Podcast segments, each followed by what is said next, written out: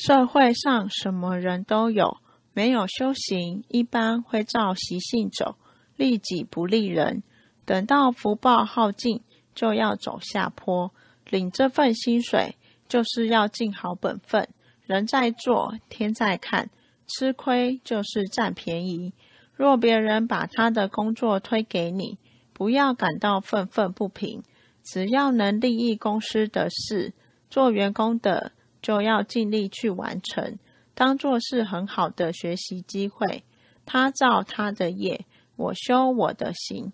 多做多得，少做少得，不做不得。